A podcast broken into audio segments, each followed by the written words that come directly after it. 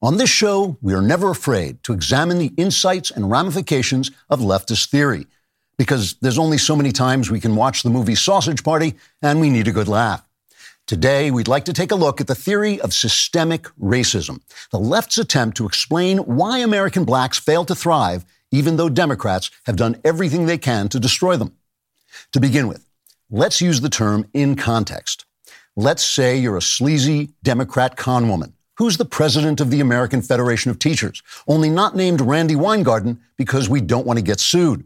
And this low grifter, let's call her Wendy Ramsbottom, uses her sinister control of the Democrat Party to keep schools closed for 2 years so her teachers get paid while poor children sink into incurable ignorance. Now, Whitey Garfinkel has created a situation where many black children, who weren't getting much of an education from Barfy Weinfartl anyway, can't read or write. So employers won't hire them, and the only job they can get is starting fistfights at McDonald's. Systemic racism occurs when employers privilege reading and writing, because that's what rich white people do, because they don't go to schools controlled by low, sleazy Democrats like Farty Winecandy. So, how exactly is systemic racism defined? Well, let's take each word in turn. Racism is a meaningless noise you scream in a harsh, repetitive voice that sounds something like a seagull being chased by a jackhammer. And systemic is a multisyllabic nonsense meant to make the screeching seagull noise sound like it means something. Put the two words together, and systemic racism means someone has noticed that Democrats have destroyed the lives of black people, and you have to drown them out by screaming systemic racism.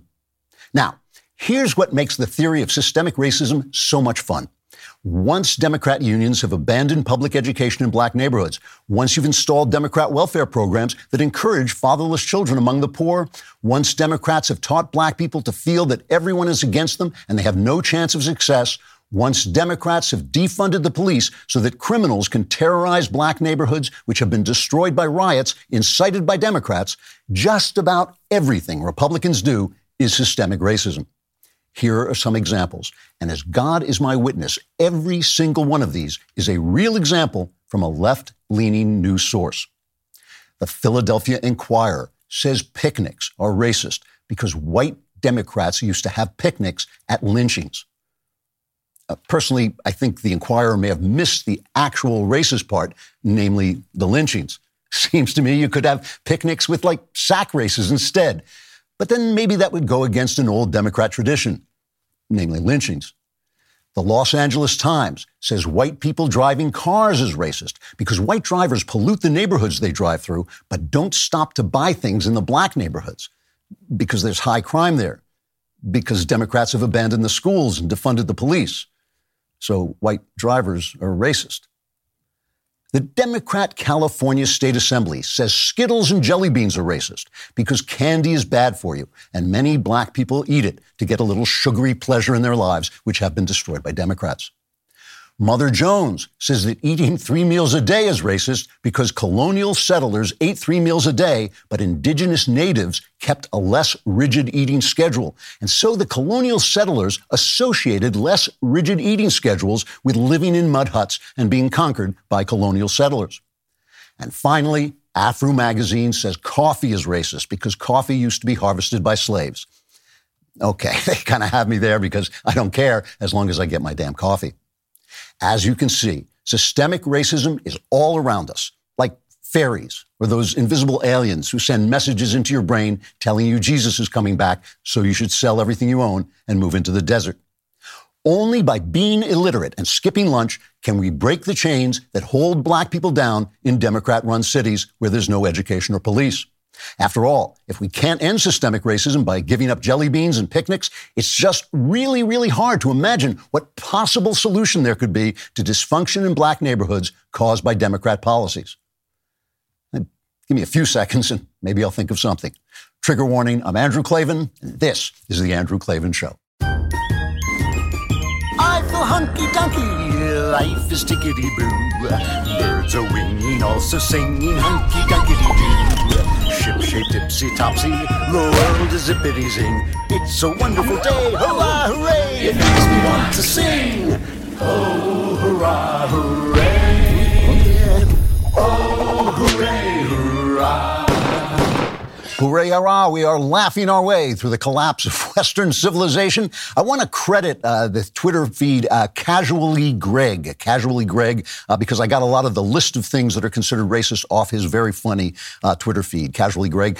Today we're going to talk about our failed institutions, which the show is going to go on for about 5 hours. We're going to talk about how we're losing the Cold War to TikTok, how Soros prosecutors are destroying the rule of law, and the rule of law is also being destroyed at the border. And also, I will tell you what the greatest work of literature in the history of literature is telling us about this very moment. Sign up to my personal YouTube channel, the Andrew Klavan YouTube channel. You will get exclusive content there. We're still running that AI thing that's pretty funny, I think. A lot of people are enjoying that. But if you ring that bell, there's a little bell underneath, and you ring that bell, someone you don't know will die, but you will get exclusive content brought directly to your house. And then when we leave, you won't have any more silverware. Plus, if you leave a comment, and the comment is absolutely immoral and despicable, especially if it degrades minorities and calls for the extermination of, you know, indigenous peoples or something like that, we will use your comment on the air because that's our content.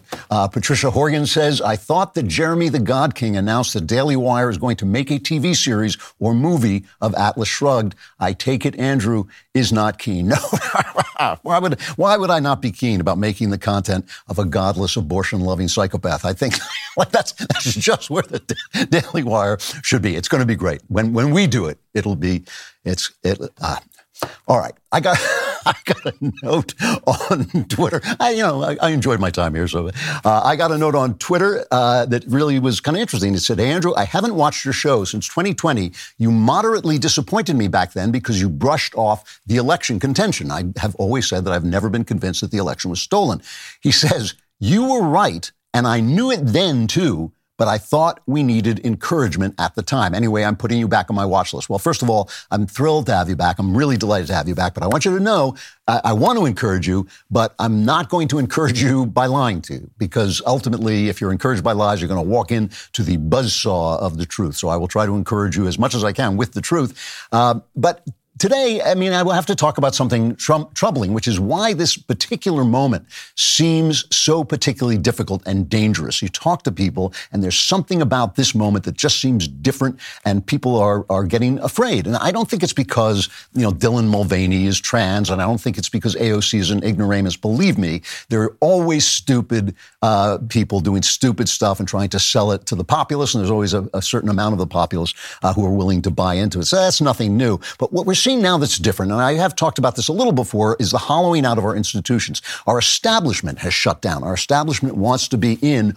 on the latest thing. So government, corporations, the academy, they are all have lost their reason for being, and they're not doing their job. Our banks don't do sober and responsible investment. They gamble and do virtue signaling, and then they ask for government welfare. The news media doesn't do news. They do mind-controlling propaganda for the regime. The regime isn't running the government. It's not acting with the consent of the governed to preserve our rights. That's why they're there. Instead, they're trying to censor us and control us so we won't kick them out on their ear where they belong. The law doesn't treat people equally. It's trying to act with political motives to try and reshape society. The universities don't teach our traditions and wisdom for young people.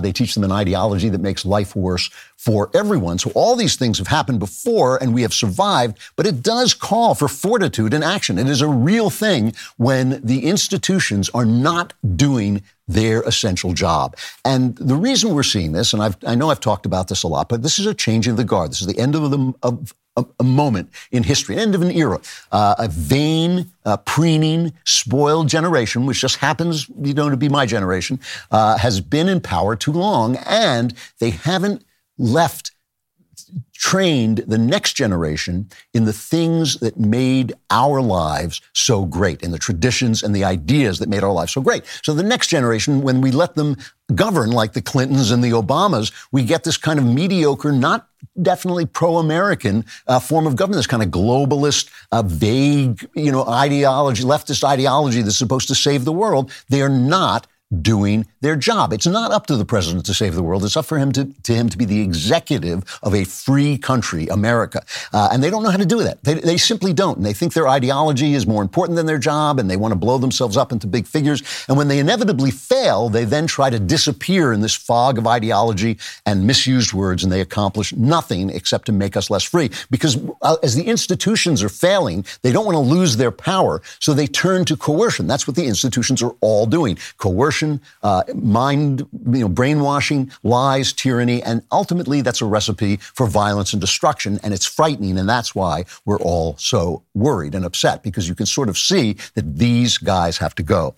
Now, I tend to be an optimistic person, but optimism doesn't mean that anything's going to go well. It's just an attitude. It doesn't mean things are going to go well. But pessimism and despair almost guarantee that things will go badly. All right? Despair is a self-fulfilling prophecy, and it's not just bad theology, it's bad strategy. You know, I grew up in the top echelon of the strongest, freest country in the greatest moment in the history of the world. It was just, I had a lucky star. But we did see some really bad times along the way. There is no question about it. We saw the upheavals of the 60s. We saw a Cold War that nearly ended in nuclear disaster. The last time the left had control of so many institutions was the 1970s, and it looked just like this, amazingly like this. I was struggling to start a writing career. It was going badly, and things were so much like today, it's really hard to explain. The Soviet Union was on the march. People forget this. It was taking over countries in Africa. It was spreading. Inflation was huge. The economy was stalled. We were being humiliated in the Middle East. And Jimmy Carter, I know he's about to die, and so we're all trying to say nice things about him. He was not good at doing his job. And then, too, people were talking about the suicide of the West. That was a phrase that was going around. And, you know, you wonder why people my age kind of honor Ronald Reagan. It's because he led the way to a revival, and he became the symbol of that revival. But the revival took place in people's homes and in people's businesses. It was what Reagan did is he set people free again by lowering their taxes and by cutting back on regulation and getting government a little bit out of their lives. And we all, including me, we all then were free to try and better ourselves. And when we bettered ourselves for all of our flaws, we actually bettered the nation. And the suicide of the West was put off for 25 years, really until 2008. We were doing quite well. That revival has now ended.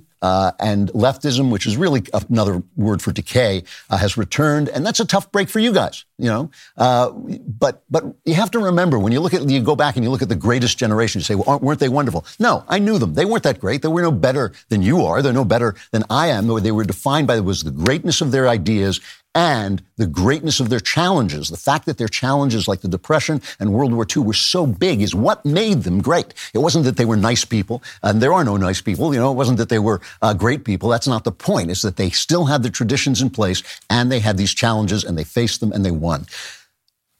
Now you're stuck with it. You are stuck with great challenges. You are. And we can only see the future through a glass darkly, but you will live to see it face to face. And in the meantime, there abide three things: hope, faith, and love.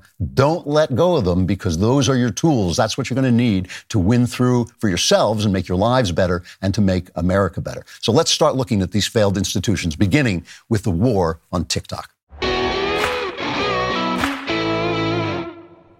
All right, spring has sprung, and the last thing you need is those pesky sunspots on your skin when you're outside soaking up the sun. For the first time ever, our friends at Genucel are including both the Ultra Retinol and Dark Spot Corrector in their most popular package at Genucel.com/Klavan.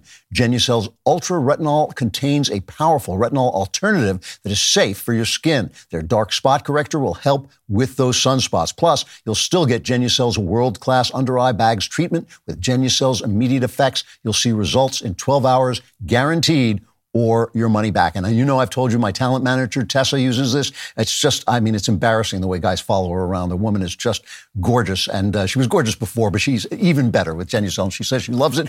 Don't wait. Visit Genucel.com/Klavan to save over 70% off their most popular package. Plus, every order subscription includes a luxury gift box with 2 free springtime essentials. That's 2 free gifts, plus free shipping. Go to Genucel.com/Klavan, Genucel.com/Klavan. You will not only be better looking, you'll know how to spell Klavan, which is Klavan.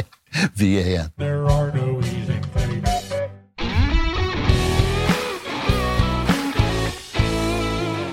So a new Cold War is beginning. There's simply just no doubt about that. Russia and China are getting together, and China is coming out of their COVID lockdowns, and they have a new confidence, and they think they now are big enough and strong enough to put their fingerprint on the way the world works. And because of our failing institutions, we are not ready to meet them. The military, of course, is first. Biden's new budget doesn't fund the military anywhere near enough, and Xi and the Chinese are building up their defenses, especially at sea.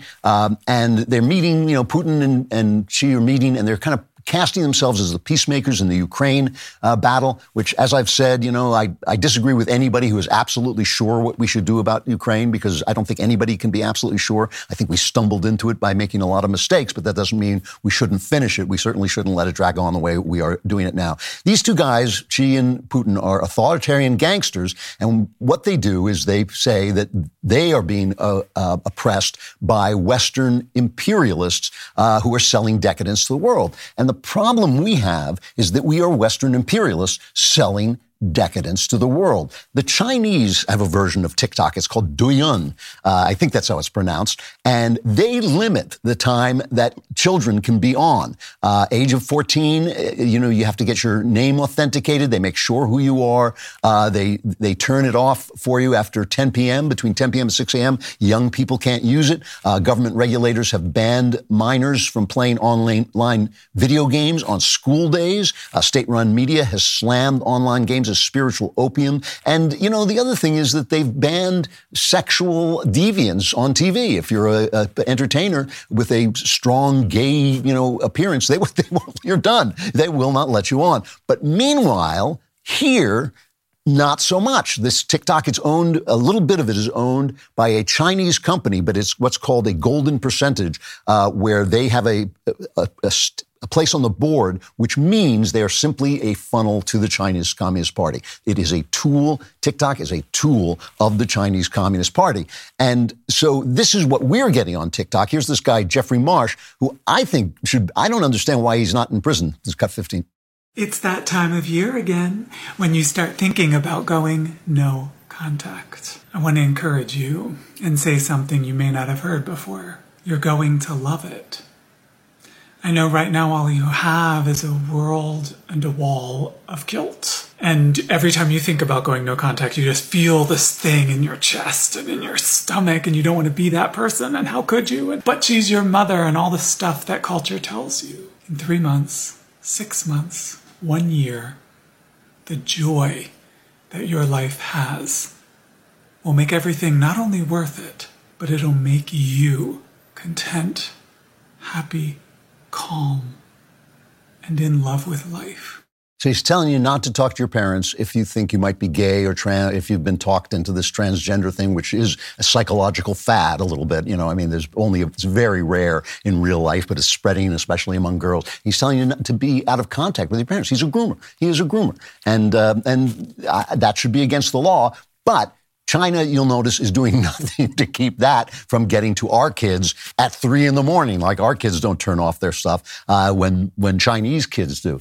So in what had to be the comically worst appearance before a congressional committee, TikTok's CEO, his name is something like Chu Zhishu, comes up and is questioned. And here is Georgia's Buddy Carter talking to him. He's asking him about challenges that have killed kids. They'll have these challenges to drink stuff like called Borg, which is a mixture of alcohol and other stuff, and take Benadryl and so on. And children have died. And so the first thing Buddy Carter asks him, congressman from Georgia, asks him is, how do you establish, what age someone is when they go on TikTok? Here's their exchange. We're talking about children dying. Do you know how many children have died because of this? Do you have any idea? Can you tell me? Congressman, again, it's heartbreaking. Can you tell me how many children in America have died because of challenges like this? The majority of people who use our platform use it for positive experiences. That's not what I ask you. I ask you, tell me the number of children, of U.S. children, who have died because of these challenges. Congressman, again, the majority of people who come on our platform get a good experience. I'm not talking about the majority of children. I want to know a number. Dangerous challenges are not allowed on our platform. If we find them, we will remove them. We take this very seriously. Obviously, you found one today and you removed it. We had to bring it to your attention, and I know I'm out of time. Thank you for being here. Welcome again to the most bipartisan committee in Congress. They all hate him. They all hate him. But here's the problem. I mean, everybody, this was obviously hiding the fact that China is pumping this garbage into the minds of American kids. They know what they're doing. I mean, they're doing it on purpose. They like us decadent and falling apart. So here's the problem. The House is also looking at a Republican-backed bill called the Parents' Rights Bill, right? And all it really says is that parents should be allowed to know what their children are being taught, to know what books are in their children's libraries, and should have the absolute right to go before a school board and voice their complaints. Listen to AOC's response to this, cut 14. They are asking the Republican Party to keep culture wars out of classrooms. Our children need urgent and aggressive educational solutions. The American Library Association coming out against this Republican proposal. When we talk about progressive values, I can say what my progressive value is, and that is freedom over fascism. All right, so she's an ignoramus, and why does she dance around when she talks? Why can't she stand still when she talks? What has she got, like plugs in her ears playing disco? I mean, it's ridiculous. All right, anyway, so it's fascism for parents to want to be able to know what their children are doing. And we know there's a reason for that. You know, she calls it a culture war because what they want to do is win a culture war by terrorism and stealth. They want to be in our schools with a guy like that, Jeffrey Marsh, teaching our children, but they don't want parents to know about it. That's what's fascist about it. It's fascist if the government is not in control of our children. So that's what they're selling. Now, here is a woman named, one of the witnesses here testifying about all this was a woman named Nadine Fareed Johnson, who's from PEN America, which I actually used to belong to a long, long time ago. Very, very left-wing defender of writers' rights, but only left-wing writers. So this is the exchange she has with Wyoming Congresswoman Harriet Hagman. Ms. Johnson, I just have a real quick question for you. Do you believe it is censorship to prohibit teachers from exposing first graders to Penthouse magazine? Do I believe it's censorship to... Do you believe it is censorship to prohibit teachers from exposing first graders to Penthouse magazine? I don't know of any instances in which a... That isn't my question. My question is, do you believe that it is censorship to prohibit teachers from exposing first graders to Penthouse magazine? I believe that it is important that we have parents, teachers, and educators... You are not going to answer my question then, is that right? I believe it is important to have parents, teachers, and educators involved in understanding what is being presented to students. Do you believe that it is appropriate to present Penthouse to first graders? Of course not. Thank you. I yield back. She couldn't get the words out. She couldn't say, yeah, no, we should not be doing that. They think it's censorship. It is absolutely true when you put literal gay porn in an elementary school, never mind gay porn, any porn in an elementary school, they think it's banning books when parents say, take that stuff out of my kids' schools. So the Chinese are pumping this decadence into our lives in the person of guys like Jeffrey Marsh and all the rest of the people who come flowing through TikTok without being censored and with no hold on how old the kids are who are watching it and what time they're watching it and whether their parents know that they're watching it. Nothing whatsoever about that. So all that stuff is flowing through. And the Democrats are doing the same thing in our schools. So what does it matter to us who owns TikTok or not? Where is the Cold War here? There is no Cold War, just a bunch of Republicans who the guys are calling MAGA Republic, evil MAGA, culture war, fascist Republicans who are basically saying, what the hell is going on? And do not realize how badly the institution of our schools has collapsed. They don't understand how terrible this is. So they think that's a bipartisan committee, but it's not. All the Democrats want from TikTok is they want the information that the Chinese are getting instead of giving it to the Chinese. They want to pump the poison in instead of the Chinese. So what the hell is the difference to the rest of us? Because this is an institution that has collapsed, is the school and the Democrat Party, which has absolutely collapsed as well. Same thing with spying. This is a great cut. Shu Chu gets asked if the Chinese are spying on us by Neil Dunn of Florida. The project assigned this to a Beijing-led team, and they were going to follow individual American citizens. I ask you again, Mr. Chu, has ByteDance spied on American citizens? I don't think that spying is the right way to describe it. Right. This is ultimately... We can differ on that. This is ultimately an internal investigation. Any TikTok or ByteDance data that is viewed, stored, or passes through China is subject to the laws of China, one-party authoritarian state hostile to all American standards of privacy. So okay, they're spying on us, and this means that every time somebody signs on, they can take your keystrokes, they can take everywhere you go. You know how this works because Google uses it to sell you ads. You know, you're sitting in your living room talking about, gee, I need a new pair of shoes, and suddenly shoe ads show up on your computer. I mean, we know they can do this stuff, and they do it.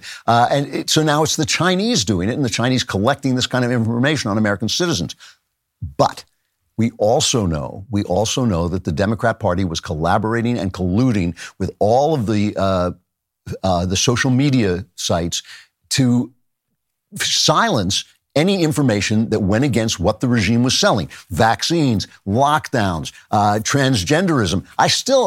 I can say things about transgenderism right now, right here, and YouTube will shut us down. They will demonetize us. They'll censor us. Why? Not because YouTube has any information about this, but because this is what they are selling us. So basically what they're saying is we don't want the Chinese to be in control of information. We want to be in control of information. And the Republicans, again, are just playing defense all the time on a team that doesn't exist. It's a team that doesn't exist. If all of our corporations, if our business world, if the Better Business Bureau essentially has gone woke, then that's an institution that has also broken. We don't understand how empty these institutions are and how much we have to start again and how much we have to start them again. All of us, everybody, has to start to insist that we are not going to do this. We are not going to play along.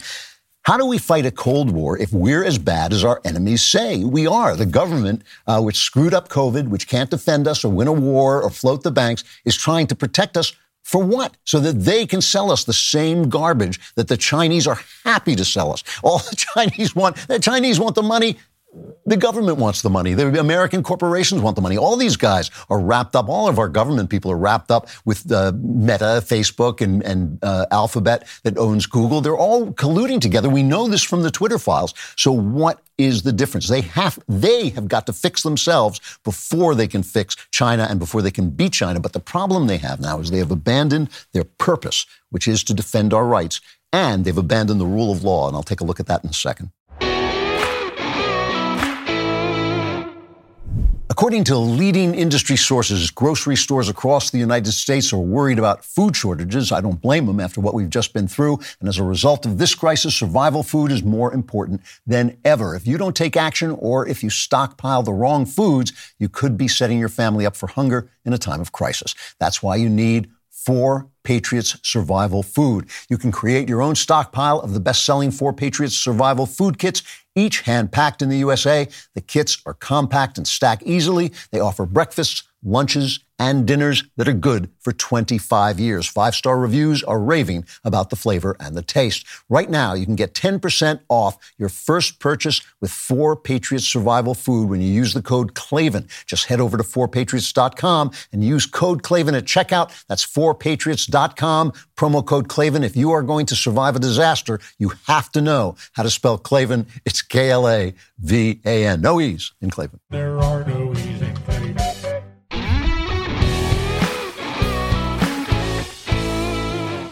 A real problem that we have is I don't think that the Republicans specifically and conservatives in general understand how completely empty these institutions are now. Like I said, I think they're fighting a war that's already over, and it really has to be a different kind of war, a revolution. As I've said before, we're the counterculture now. We are the revolution. And so we have to fight like revolutionaries, not like we're defending anything, not like we're conservatives, because that's not what we are. We're not conserving anything. These institutions are gone. Perfect example, all this week we had these rumors that Donald Trump was going to be arrested by the Soros DA in Manhattan. We should just call him Soros, because that's what he is, Bragg. Bragg, his name is, in Manhattan. And there were these rumors that he's got a grand jury going on. They're looking into payments that Trump is accused of making to the porn star Stormy Daniels to silence their affair. Okay. So he's going to be arrested, and he's going to be perp walked and all this stuff. And suddenly this has gone away. Nobody knows exactly why. There are reports that Bragg has been hiding exculpatory material. That's material that shows that Donald Trump is not guilty, not culpable. And that he's been hiding that, and he's not allowed to do that. That's actual prosecutorial misconduct. There's a Supreme Court decision called Brady versus Maryland. This is called Brady information. You have to give exculpatory information. If that's true, it could be Bragg who gets perp walked. But here's the thing. All this week, until it vanished, the New York Times was running stories, a former newspaper, right? And they're running stories. This is serious. This is important. This is an important case. This is a case we have to look at, And then suddenly they just stopped. It just disappeared. And it kind of went down into other stories buried away because it wasn't important and it was not a case we had to.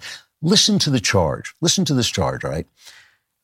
$130,000 in hush money was paid by Trump's lawyer, Michael Cohen, to Stormy Daniels in 2016 because she was probably, his former mistress, and they wanted to silence it. And Mr. Cohen initially said he wasn't reimbursed for the payment, and then he said that he was. Remember, Cohen is a guy who has been convicted of perjury, right? So he's not going to be a witness in a trial, or at least if he is, he's going to be torn to pieces, right? So he wants to say that So Bragg now wants to say that Trump falsified business records because he's paid Cohn back with a label of legal expenses. All right. So he falsified business records.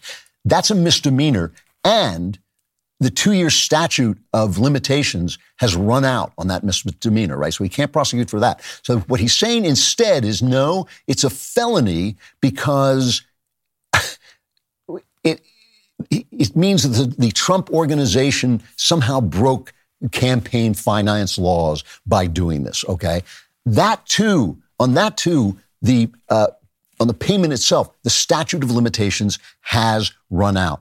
So that's what he wants to charge him with. He's got to twist this into an argument to get this charge. And people are debating this. People on the right are debating this.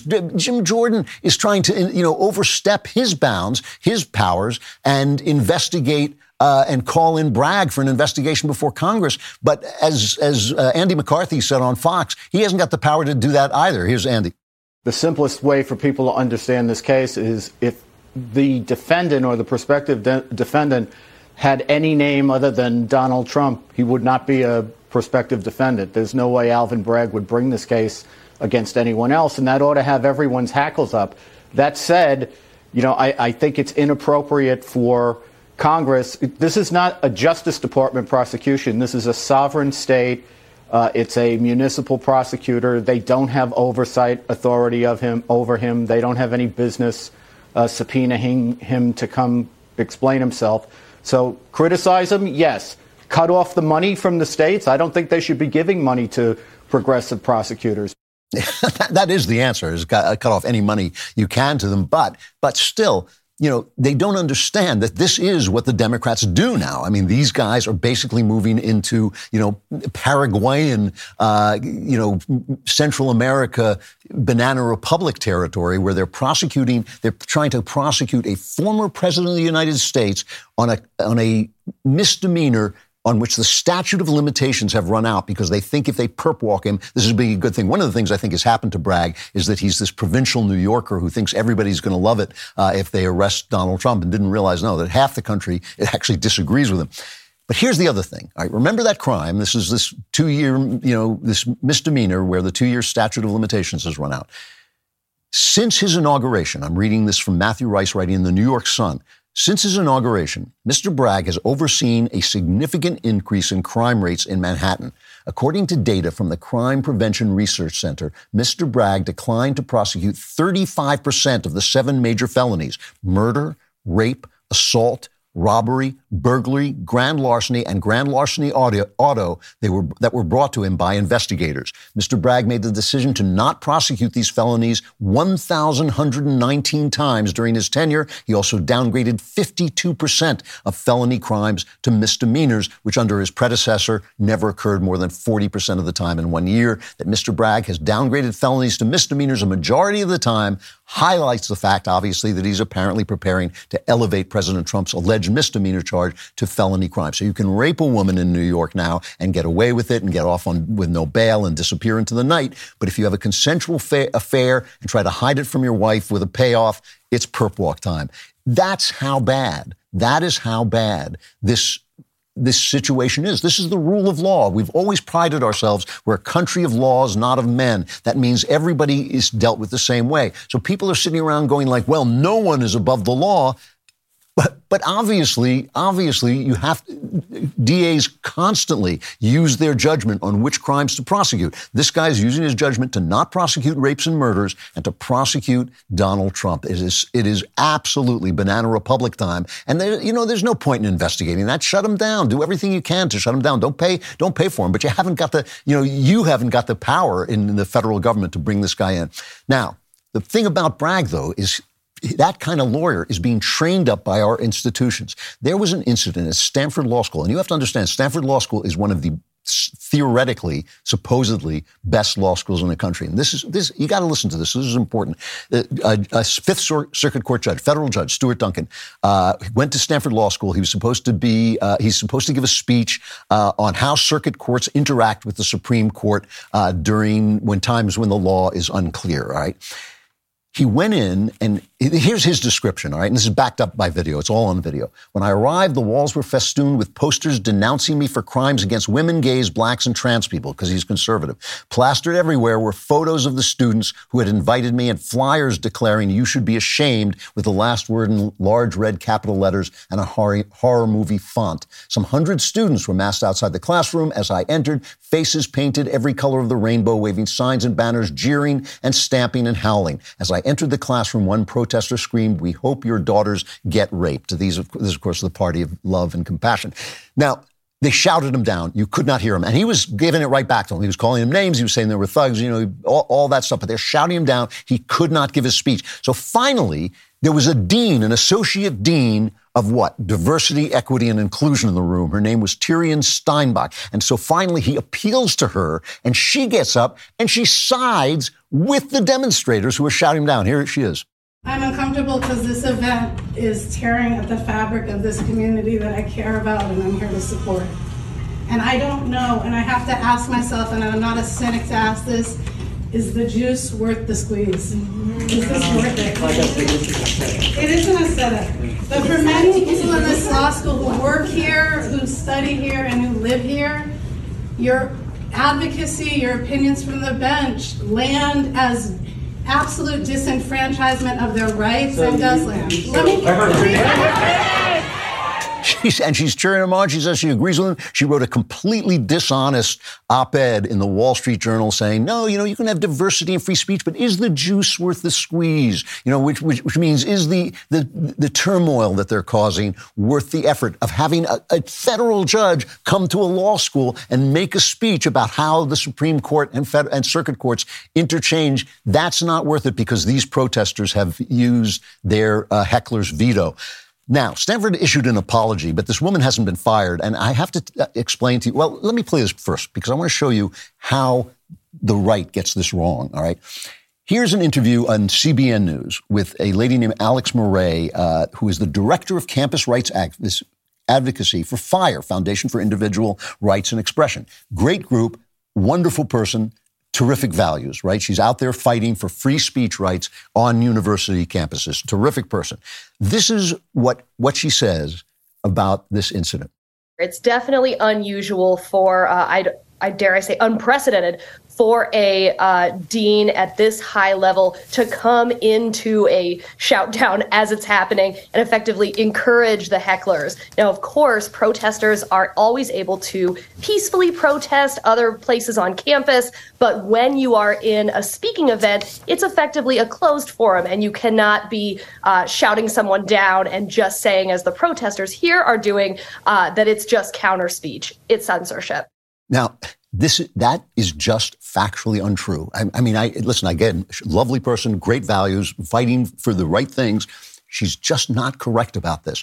I have given speeches where there were riots. I have given speeches where there were all kinds of disturbances and heckling and all this stuff. And every single time, it was the administration that started it. These kids don't know who the hell I am. These kids don't know, you know, I guess they sort of know who Walsh is at this point, but they're getting this information from the administration. The deans of diversity, equity, and inclusion are the people spreading this information because they have six-figure jobs with big titles and nice cars, and their job is to start trouble and say, oh, see, you need me here because there's all this trouble. There wouldn't be this trouble if it weren't for them. They start it. Every college I go to, I sit down with the students and say, where's the trouble coming from? And they all say the same thing. It's the administration. The administration passes out pamphlets with your words taken out of context to make you sound like a terrible person. Knowles saying that the idea of transgenderism should be exterminated. Oh, now he wants to exterminate transgender people. It's the administration that does it. It's the deans. Now, I said that nobody had been fired. This woman, Tirien Steinbach, has been placed on leave. I don't want her fired. I want her position eliminated. I want all the deans of diversity, equity, inclusion eliminated. These people are the problem. It's the institute. It's not the kids. You know, the kids, look, I know the kids are radicals and the kids are going to make trouble and the kids are going to do what kids do. It's the administration that doesn't expel them. It's the administration that doesn't discipline them. And it's the administration that encourages them and feeds them the information that stirs them up and makes them angry. It's the institution that's collapsed. You know, we spend too much time attacking the people. Obviously, you have to attack the people because it wouldn't be happening without the people, but we spend too much time on that. You know, these people, you know, again, Dylan Mulvaney and people like that, they're going to be there. It's the people who taught AOC to be an ignoramus. It's the people who taught her the things that she thinks who are to blame. And these universities, if we don't come back and start to invent universities and invent locales that do the job that they're supposed to do, that deliver the news, the facts on the news, you know, it's something. Even here, where we are as honest as the day is long, we don't have the reporting power of the New York Times. It is reinventing these institutions that has to happen. That means an establishment, means older people who are willing to seem out of date and out of touch and are willing to be called irrelevant and all those things that establishment people have to be willing to be called. That's where my generation failed. That is where my generation failed. We didn't want to be those guys because we wanted to be hip forever. We said, don't trust anybody over 30. And so when we got to be 30, we just stayed 30. And I accept myself because I'm blessed. But everybody, because I'm on a mission from God. But all the rest of my generation did this, and they abandoned the generation down. And now these institutions are empty, and we got to stop. You know, conservatives do this thing where they attack the New York Times, but they want to be interviewed by the New York Times. They attack Yale, but they want to send their kids to Yale. It's got to stop. These institutions are gone, and they won't come back unless we rebuild them from the ground up. And another one is the border, and we're going to be talking about that with a terrific journalist coming right up. If you're watching the news, and you probably are, you know that U.S. pharmacies are running out of antibiotics right in the middle of the worst flu season in over a decade. It is a helpless feeling. I know this feeling when someone in your family is sick and the supply chain issue keeps you from getting the life-saving medication you need. Thankfully, we have Jace Medical to help. Jace Medical's mission is to empower you to be better medically prepared, even in the worst-case scenarios. The Jace case is a pack of 5 different courses of antibiotics that you can use to treat a whole host of bacterial illnesses, including UTIs, respiratory infections, sinusitis, skin infections, and more. All you have to do is fill out a simple online form and in some cases, jump on a quick call with one of their board-certified physicians. From there, you can ask your physician treatment-related questions on an ongoing basis. This is a new way of receiving antibiotics. I think it's such a good idea. I've always thought doctors were stingy with antibiotics. The Jace case helps me take the safety of my family into my own hands. Go to jacemedical.com and enter code Klavan at checkout for a discount on your order. That's jacemedical.com, promo code Klavan. When you get the flu, the first thing you will ask yourself, how do I spell Klavan? It's Klavan.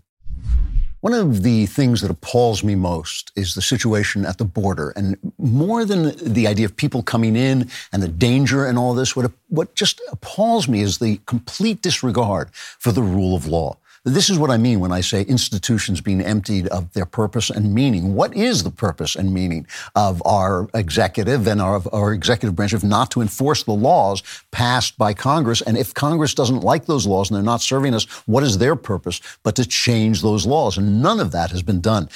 Todd Bensman has been doing some fantastic reporting. I've been watching videos of him, and I have to watch through my hands because he really does take incredible risks. And he's now written a book, the second book on the subject is called Overrun, How Joe Biden Unleashed the Greatest Border Crisis in U.S. History. Todd, thank you so much for coming on. I appreciate it. Great to be here, and sorry that you have to watch me like this. Well, it said on the promotion for the book, it said you risked your life to write this book, and I have to say that's true. Can you talk about that a little? What is going on down there that you have to risk your life just to report the story? Well, listen, I typically don't like to, I do mention that in the book. There are a couple of incidents. The book is not about me so much as about the border circumstances, the situation down there. I spent a lot of time with the immigrants. And when you go into northern Mexico, you have to, think about risk and how to mitigate it. And there are cartels down there that you want to avoid, and there are certain rules that I follow to kind of get through it and get in, get my material, and get out. It actually the worst case for me happened not in Mexico but in Costa Rica on the Nicaraguan border, and I recount an episode there where because of some of the reporting that I was doing having to do with corrupt Nicaraguan soldiers who were in on the smuggling, that I did have a credible, murder threat, and had to literally flee this town immediately with all my belongings, for my life. And, I kind of recount that one, but again, the book's not about those kind of adventures or anything so much as, just as a way to kind of get into the story of what was going on and what's happening down there, how the smuggling works, and who all's involved in it, the extent of all the different characters that are involved in the smuggling. Well, you mentioned Joe Biden, how Joe Biden unleashed the greatest border crisis in U.S. history. That's the subtitle to the book, Overrun. But, there are a lot of people who are angry at Trump. Ann Coulter comes to mind because he ran on this build the wall. What was the state of the border when Trump left? And he didn't build the wall. That's why they're angry. But what was the state of the border when Trump left office? Sure. Well, Trump there was a mass migration event under his watch in 2019. About 1 million people got in. But what was typical about Trump, which is typical about any and every U.S. president up until Biden, is that he worked as hard as possible to get his arms around it and wrestle it down. And was able to successfully wrestle down his mass migration crisis by the time Biden entered office. And just to give you an idea, I think at the height of that, there might have been, maybe 100,000 a month coming in, 150,000 a month, which was stunning at that time to those of us.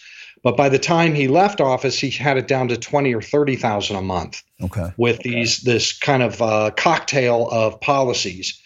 So he bequeathed, and also, the pandemic played a role in that in the final months because he had Title 42, where 100% of everybody was being pushed back into Mexico that we caught. Very deterring, that thing as well. When Biden came in, however, he opened up these vast exceptions to Title 42 for family groups and unaccompanied minors and pregnant women and certain nationalities. And within a week, we had hundreds and hundreds of thousands just pouring through the breach. By the time the second month was up, we were pushing 200,000 a month. By the time we got into further, 6 months in, it was 250,000 a month, 50,000 a week, and it's never let up. It's been like that for 2 years straight. So we went from 20,000-30,000 to 200,000 every month, and we've probably let a very significant portion of them into the country, which is why it's happening. By my calculation, about 3.5 million of those foreign nationals were actually let in. Mm-hmm. And they send selfies home and to the home village, and they come. And that's how it works. It snowballs. Wow.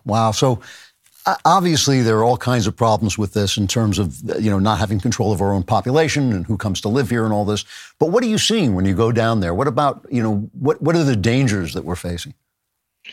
Well, I see the world turned upside down.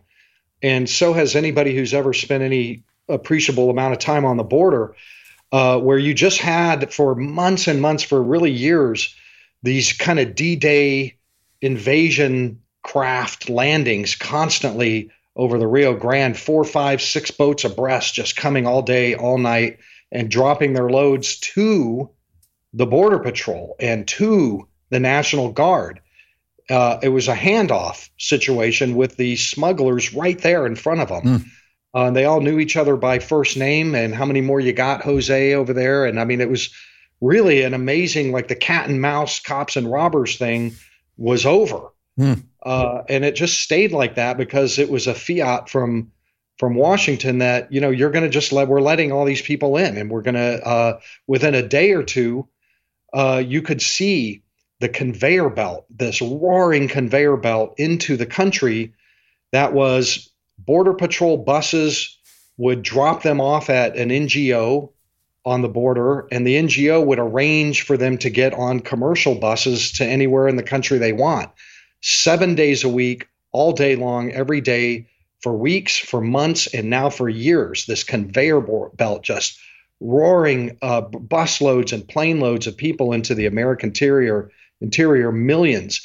That's what it looks like. And if you've watched my videos, you can see me right in the middle of these.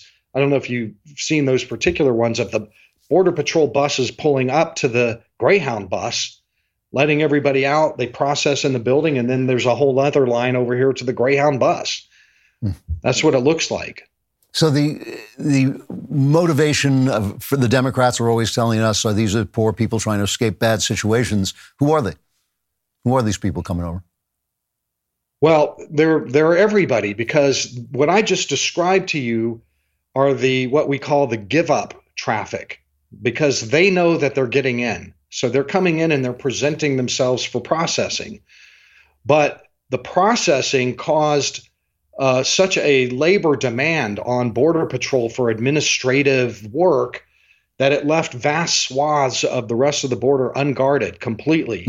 And that gave rise to the people that did not want to give up because they had criminal histories or knew that they were not going to be allowed in for one reason or another, that they'd be pushed back under Title 42. And so you have this runner got-away traffic that has brought in at least 1.5 million people right through the gaps in the walls and in the Border Patrol. And all of those hundreds of thousands of people, we don't really know how many. I heard the Border Patrol chief, Raul Ortiz, last week in a hearing tell Congress that the numbers that are commonly bandied around are actually 20% lower, at least 20% lower than what he knows. So, I mean, the numbers are stupendous. And all of these people are total strangers. I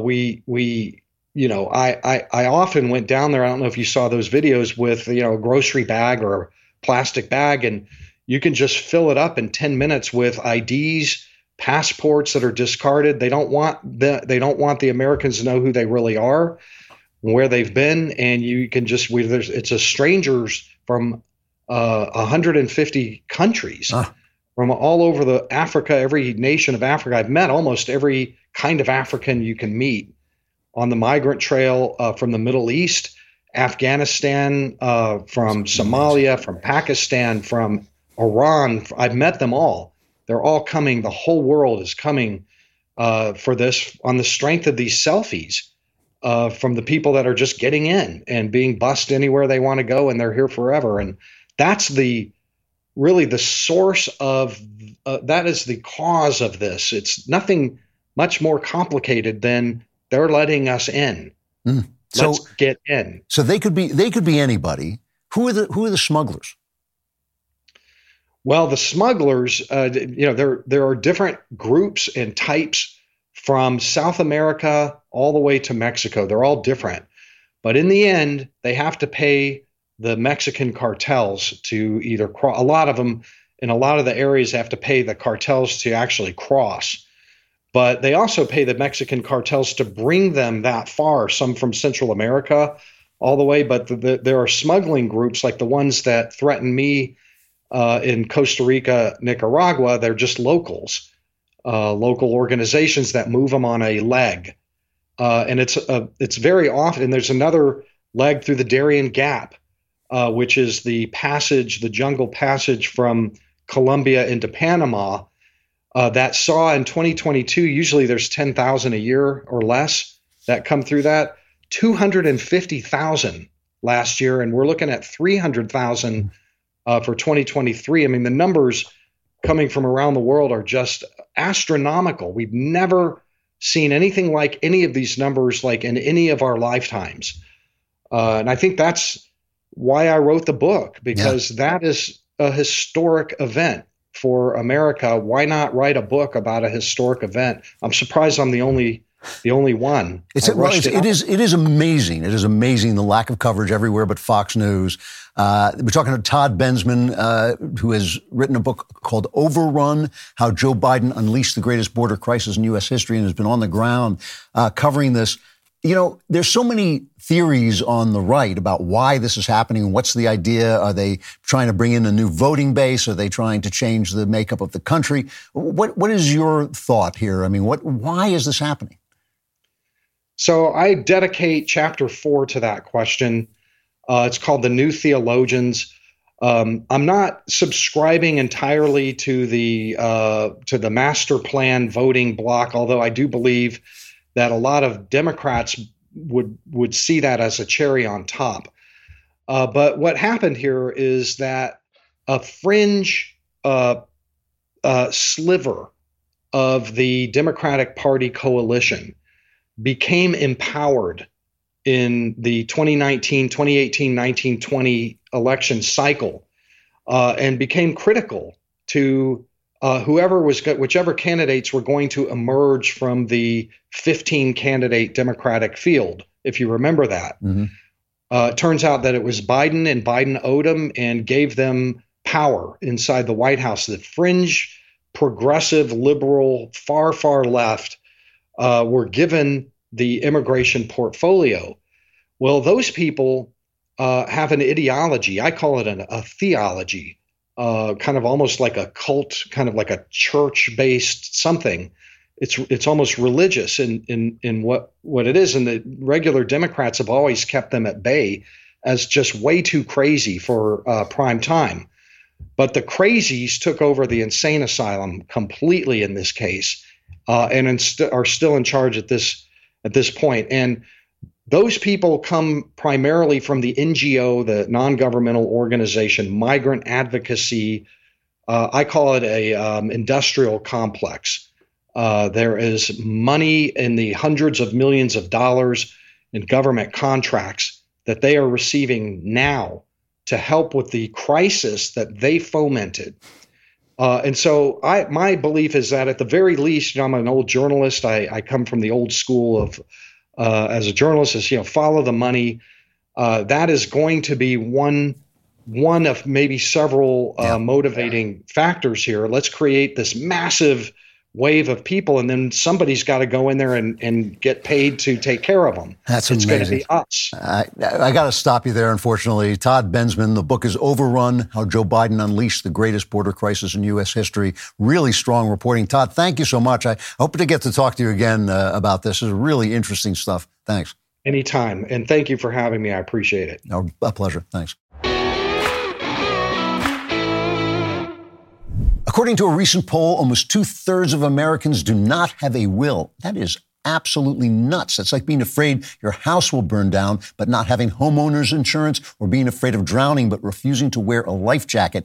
You might not drown, your house might not burn down, but you're going to need a will. Whether you're a first-time parent or a recent empty nester, it's never too early or too late to write your will. And with Epic Will, you can get it done in as little as 5 minutes. Have you ever considered who will care for your kids when you pass away? How about who will speak on your behalf if you're ever in a situation where you're unable to make health decisions for yourself? Who do you trust to handle your financial obligations if you can't? These are some of the hardest questions we face in life, and Epic Will is here to help you through every step of the process. Epic Will's team of estate planning attorneys has done all the legal legwork so that you don't have to. All you need to do is fill out their step-by-step form, and they'll help you create your last will and testament, living will, healthcare, and financial power of attorney. Don't put it off any longer. Head over to epicwill.com/Klavan to save 10% on Epic Will's complete will package. That's epicwill.com/Klavan. And I know what you're thinking. You're thinking 10%. How? Oh, how? Please tell me how. Do you spell Klavan? It's Klavan, something like that. Klavan, there are no easy things. Some recent and very alarming statistics show that more than 1/3 of millennials approve of communism. It's either because they don't know any actual history, or they believe that it wasn't communism because real communism hasn't been tried. But it has been tried, and if you watch the first 2 episodes of the new Daily Wire Plus series called What We Saw, Cold War, you'll see just how horrific it really was. Here's a clip from Cold War. Every night, the door to those cells were opened and a list of names were called. Every night, the persons named would step out into the hallway and then be led down an unpainted, unplastered corridor where Russian martial arts tunes were being played on a photograph at ear-splitting levels, not so much to cover the gunshots as to suppress the sound of the screaming. The doors were there to prevent ricochets from clipping the executioners. And so it went. Night after night, year after year, the enemies of the people met their revolutionary justice. That obviously is Bill Whittle. Bill and I worked together for many, many years. He is one of the worst people. No, I love Bill. He and I have been after each other forever. He is a great storyteller, terrific writer, and this is what he does best. He will take you back to the beginning, just after World War II, when the struggle between communism and freedom began. It's actual history where verifiable facts come to life. Cold War comes out today. We're making the first episode available for everyone to see, so go to dailywire.com/Cold War now to watch it. If you want to keep watching, you'll have to become a member, so go to dailywire.com/Cold War today. All right, the culture section. Today, I'm going to start a 2-part cultural section on plays, 2 plays by William Shakespeare that speak into this moment of transition when institutions fall apart.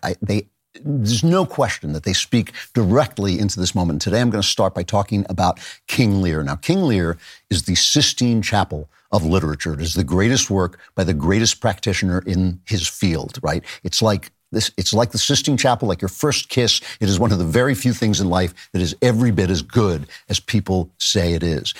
And I'm going to give it a reading here. I'm not going to tell you what King Lear is about, because Shakespeare is much more complex than that. I'm going to talk about something that I see in King Lear, right? And that is the story of our time. So the story of the end of an age and the dysfunction and horror that arise when the next generation has not been trained up to take control of the leadership. Right? When the old king is standing down, just like now, but a generation is standing down, but the young people are not trained in the traditions that they need to become the leaders. Now, a lot of people read King Lear and they say it's a nihilist play because every bad thing that can possibly happen happens in it. So it depicts life without hope. It's really depressing. But Shakespeare is a lot more interesting than that. He depicts specific situations, and if terrible things happen in them, it's largely because of the choices and the actions people take and the characters of those people. So he's not saying, in my opinion, he's not saying life is a nihilist tragedy. He is saying, if this happens, then life is a nihilist tragedy. So, you know, people want their stories to have redemptive endings. King Lear does not have a redemptive ending. It is a very, very sad, depressing play, but it is also one of the greatest plays. And it's about the end of an age. And it was written toward the end of Shakespeare's relatively short life. He only lived till about 52, I think it is. And the Elizabethan age, when he wrote King Lear, this is the best dating we have, the Elizabethan age was ended. And it ended on a down note. She was a great queen for part of her reign, but she kind of lost her grip. Sir Walter Raleigh called her a lady surprised by time. She had gotten old and she had lost her grip, and her court began to devolve into factionalism and corruption. And because she'd been the Virgin Queen, famously, there was no descendant to replace her, and they had to bring in the King of Scotland. And that ultimately, at first that was a hopeful thing, but ultimately led to disaster. So the story of Lear is based on a legend. It takes place in England, but centuries before the birth of Christ. So it takes place in kind of like the unknown past, right? And the 80-year-old King Lear decides that he is going to step down and spend the rest of his life. He says he's going to crawl toward death without the care and worry of being king anymore, but he's going to divide his kingdom among his three daughters, right? And in order to give his daughters this kingdom that they're desperate for, he calls on them to express their love for him. Tell me how much you love me, and that's how much land, part of my kingdom, I'm going to give you. He wants to be flattered as if he is king, because he's giving up his kingdom, he's giving up his power, but he wants them to just say how much they love him. So two of his daughters, both married, Goneril and Regan, get up and they just say, "Oh, we love you more than love can possibly. We love only you. Our only pleasure is loving you. That's all we love." And he gives them each a part of his kingdom. And like I said, this comes from a sort of a fairy tale type legend. But his favorite daughter, his youngest daughter, Cordelia, is too honest. And she says, "I love you like a daughter loves her father. You've raised me, you've loved me, you've nurtured me, and I love you as a daughter, as a father deserves." And Lear, who is living off this flattery, just explodes with rage, and he disinherits her. And she's only salvaged by the fact that the King of France is a noble guy who sees what a valuable person she is and marries her even without a dowry, because now she has nothing and she becomes Queen of France. But Regan and Goneril divide King Lear's kingdom between themselves, and they are now supposed to take care of their father while he lives out his retirement. Now, when I say this is the story of our times, I don't mean like in an easy way. I'm not being simplistic about it, but I have to say there are some kind of comic similarities between Lear's world and our own. The king is 80. He is described as a very foolish, fond old man. Fond means silly. And obviously Joe Biden is a foolish, fond old man about the same age. The gender roles are out of joint throughout the play. The wives are bossing the husbands around and manipulating the husbands, and the men are suffering from what was called hysterica passio, which was a kind of panic attack, which was said to be caused by the womanish vapors of the womb rising toward the heart, and that's happening to Lear. And the play even contains, I swear this is true, I couldn't make this up, it contains a murder to cover up a massive conspiracy where they hang Cordelia in prison and pretend it's suicide. So like Jeffrey Epstein, Cordelia didn't kill herself. But more seriously and generally, it's this moment of transition when an age comes to an end, and what that means and what happens if the next generation is corrupt and unwilling to do the job of being leaders and reigning in an honest way. And so the idea, it's funny, this idea was actually, putting King Lear aside for just a minute, this was actually in that movie Ryan Johnson made, Knives Out. It was the same story. It was a kind of King Lear story where a generation of people who were living off the father's wealth had become corrupt and wanton and decadent. And so the big house had to be turned over to the daughter of the illegal immigrants so she could bring the old values in a new way, right? That's what you're looking for. You're looking for old values brought in a modern way. And King Lear is in a similar predicament, that his daughters have been spoiled, and they're corrupt, and they're, decadent sexually, and they're bullying their husbands around. And now he's given them power over him. So he wants to continue to behave like a king, and he wants to be flattered. And when he when he exiles Cordelia and disowns her, his friend, Kent, stands up for him. This is the Earl of Kent, and they're old friends, and listen to the way Kent speaks to him. This is from the Anthony Hopkins Amazon Prime version. Hopkins is great in this. And Kent speaks to him like an honest man speaks to another man, even though he is the king, and King Lear banishes him. It's cut 7. I'll talk about it afterwards. Be Kent unmannerly when Lear is mad. What wouldst thou do, old man? Thinkest thou that duty shall have dread to speak when power to flattery bows? Kent, on thy life no more. My life? I never held but as a pawn to wage against thine enemies. Out of my sight, dear sir, forbear. See better, Lear. Now by Apollo. Oh, now by Apollo, King. Thou swearest thy gods in vain, I tell thee. Thou dost evil. Hear me, recreant, on thine allegiance! Hear me! So he says... Kent says, I will be unmannerly when Lear is mad. And this is something we're familiar with, right? That the truth has now taken second place to good manners. It's not good manners to tell the truth. It's not good manners to say that a transgender person is mentally ill or that a black family, black neighborhoods have too much crime, and that's not the police's fault. It's unmannerly, and so you don't say it. And that's what has happened. The truth is banished, and the truth, everywhere the truth is banished. And so you have people, when the truth is banished, people go blind, and blindness is one of the themes of the play. You have the Earl of Gloucester, who has a bastard son, Edmund, and Edmund is bitter because the sexual social constructs make him less powerful than his brother, who's legitimate, right? And he says, so why am I a bastard? By nature, I'm just as good as anybody. And he says, nature will be my goddess. Here's that. Thou, nature, art my goddess. To thy law my services are bound.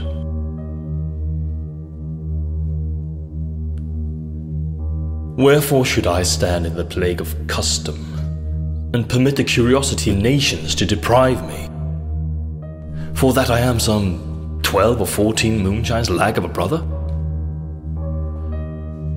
Why bastard? Wherefore base? When my dimensions are as well compact, my mind as generous, and my shape as true as honest madam's issue, why brand they us with base?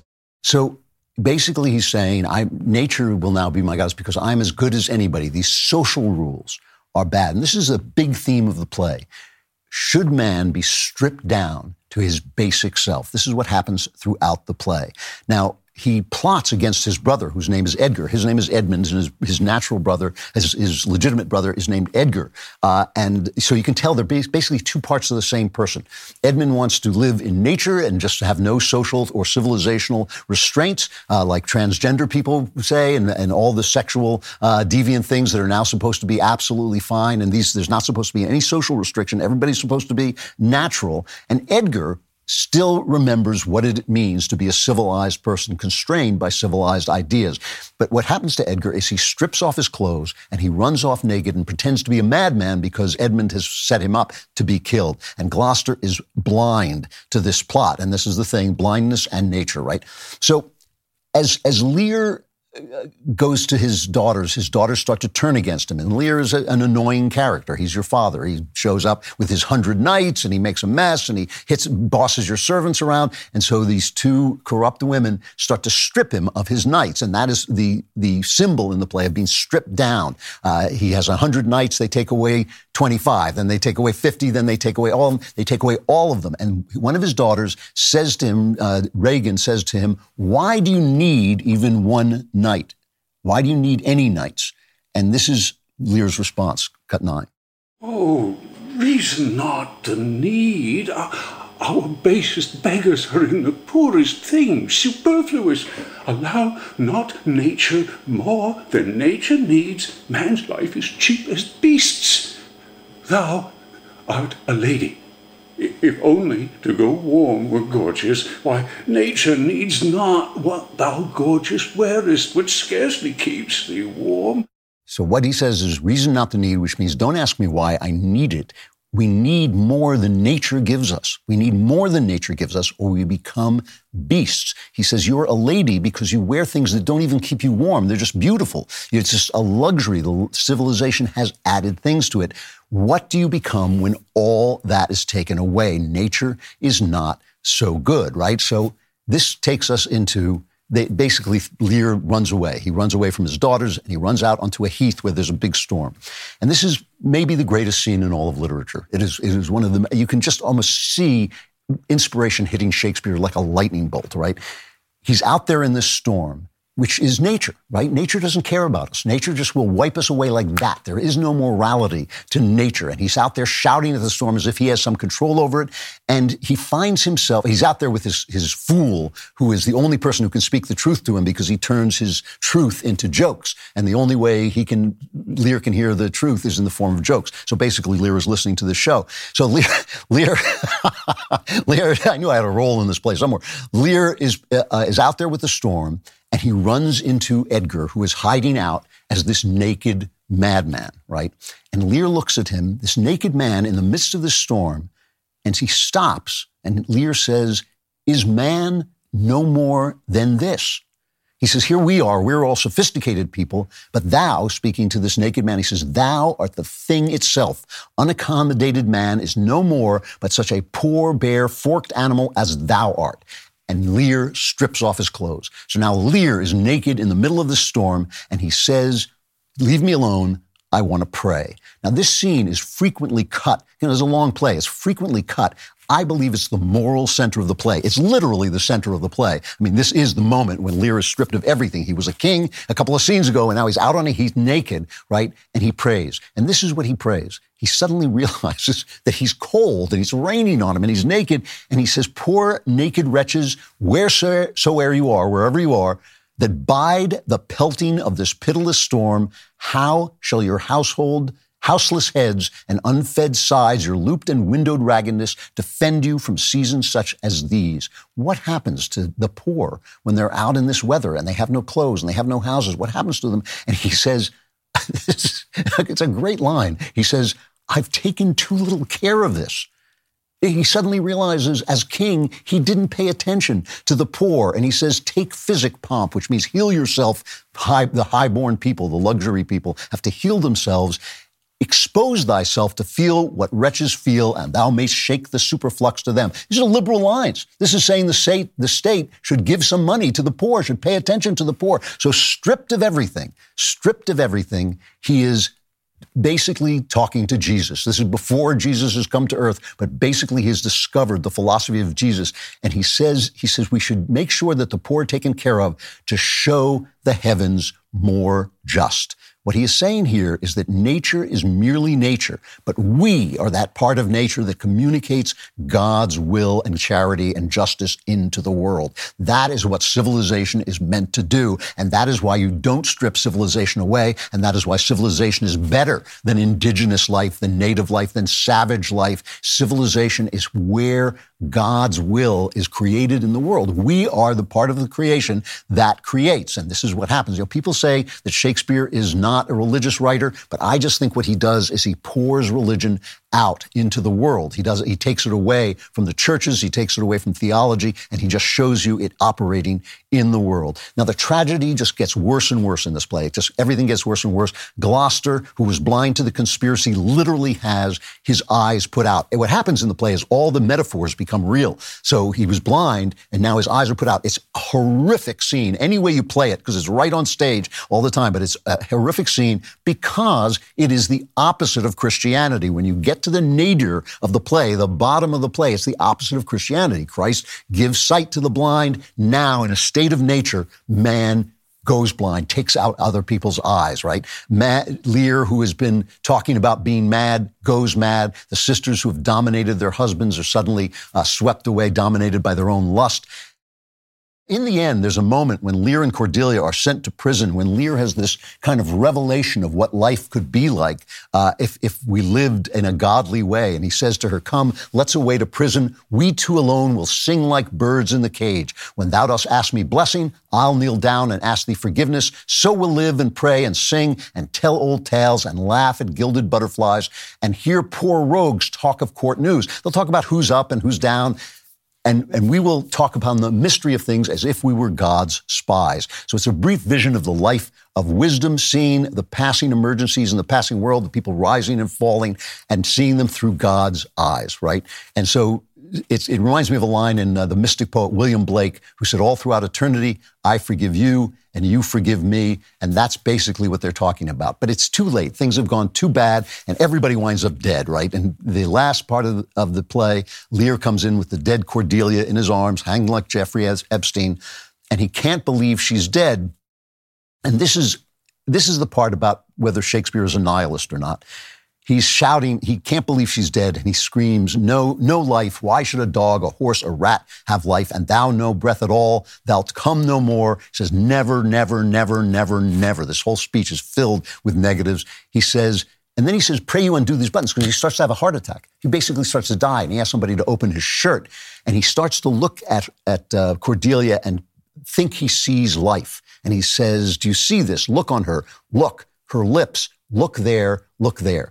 Now, this scene can be played in two ways, and I've seen it played both ways. He's either looking at her lips and thinking that she's coming back to life, and then he dies, and so he's deluded, and so the resurrection is deluded. But I've also seen it played where he's talking, and suddenly he looks up in front of him, and he says, look there, as if he sees her waiting for him on the other side. So we just don't know. We don't know what Shakespeare was saying in that moment. It's impossible to know. But the last line of the play goes to Edgar, because Edgar comes back and sets the state aright again and begins the new regime, finally. This man who has held onto civilization, even in his nakedness, even as the institutions collapse, he has held on to his ideas. He says, the weight of this sad time we must obey, speak what we feel, not what we ought to say. So the truth is coming back into the world. And he says, the oldest has borne most. We that are young shall never see so much, nor live so long, because they have had this long regime like the baby boomers. And now it's over, and now they're going to have to rebuild. And rebuilding is a happy task, but it is a hard task, and there's going to be trouble, and they probably won't live as long as Lear lives. So the question becomes, is this moment of transition that we are in right now, we are in a Lear-like moment of transition, is it doomed to Lear-like tragedy? And so next week I want to look at Lear's twin play, which is The Tempest, which in many ways is the same story as Lear, except it has a happy ending. It's what's called a comedy of grace. It's a story in which tragedy could happen, but somehow it doesn't.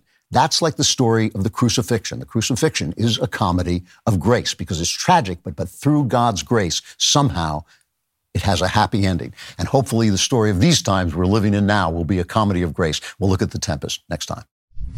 You know, sometimes when you fly into Washington, D.C., where all our empty institutions are, because of all the restricted airspace, you have to land really fast.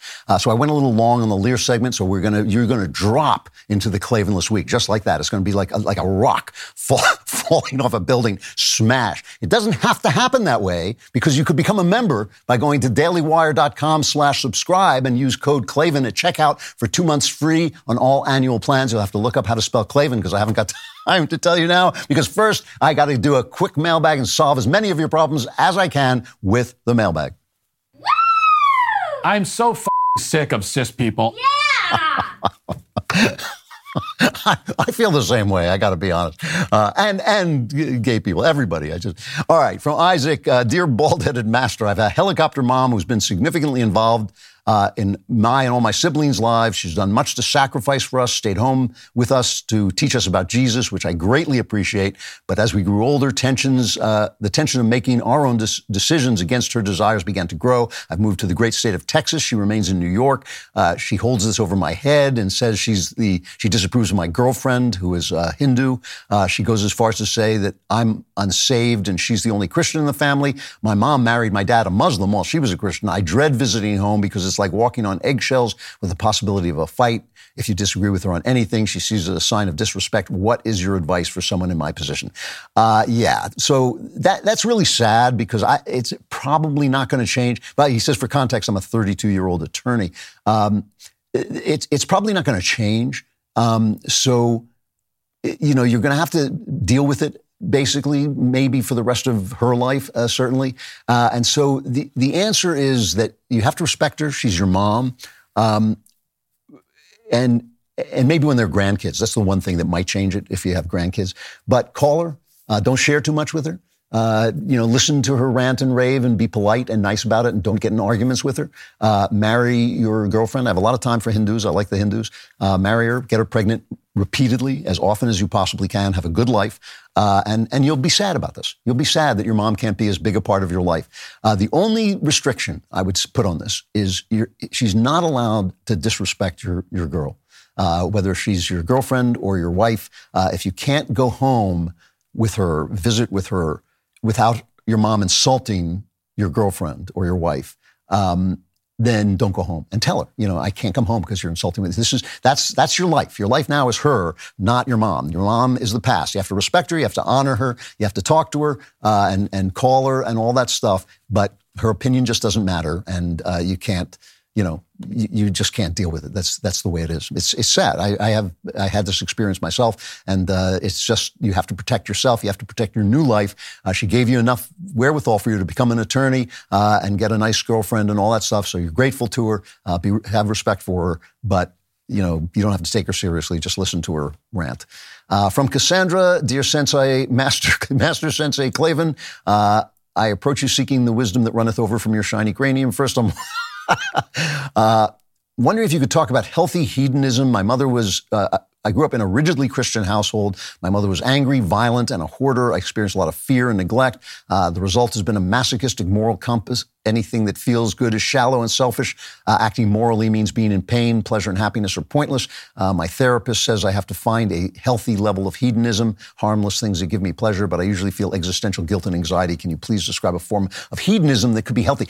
No, it's not hedonism you want. What you want is pleasure. Those are different things. Hedonism puts pleasure at the top of the list of values. What you want to do, God gave you good things for you to enjoy them. He gave everything that God gave you in the world is there for you. He made it for you. He made it to serve you. He made it for you to enjoy and to love. I mean, and only because we're used to it do we not see how beautiful, how terrific it is. So enjoy it. I mean, you know, alcohol is there to be enjoyed but not overused. You know, an occasional cigar is there to be enjoyed but not overused. Sex is there to be enjoyed but not without responsibility. All of those things are to be used with responsibility and enjoyed in a good, godly way. They were put there by God for you. So you just have to relearn that. There's a great book by Thomas Traherne called Centuries, which you might read as a devotional. Read a little bit of it every day. And just understand that these are good things. Don't abuse them, but use them and enjoy them. And that's it. That's my time, right? I'm out of, am I out of time? Yeah. Maybe I have a little bit of time. I'm not sure. Yeah, I got it. I'll stop. Because if you're not subscribing, if you're not helping us out fighting this fight, then you just don't deserve to go into the wonderful member block we're about to have about trad wives. You could be there if you would listen to if you would subscribe at dailywire.com/subscribe and use code Klavan at checkout for 2 months free on all annual plans. And okay, just because I love you, I'm going to tell you how to spell Klavan. It's K-L-A-V-A-N. And you might notice this. A lot of people don't notice this. There are no E's in Klavan. There are no E's. I just make it look this easy. All right. Member block coming up. Klavanless week for the rest of you. Member block to defend you for another, 10, 20 minutes.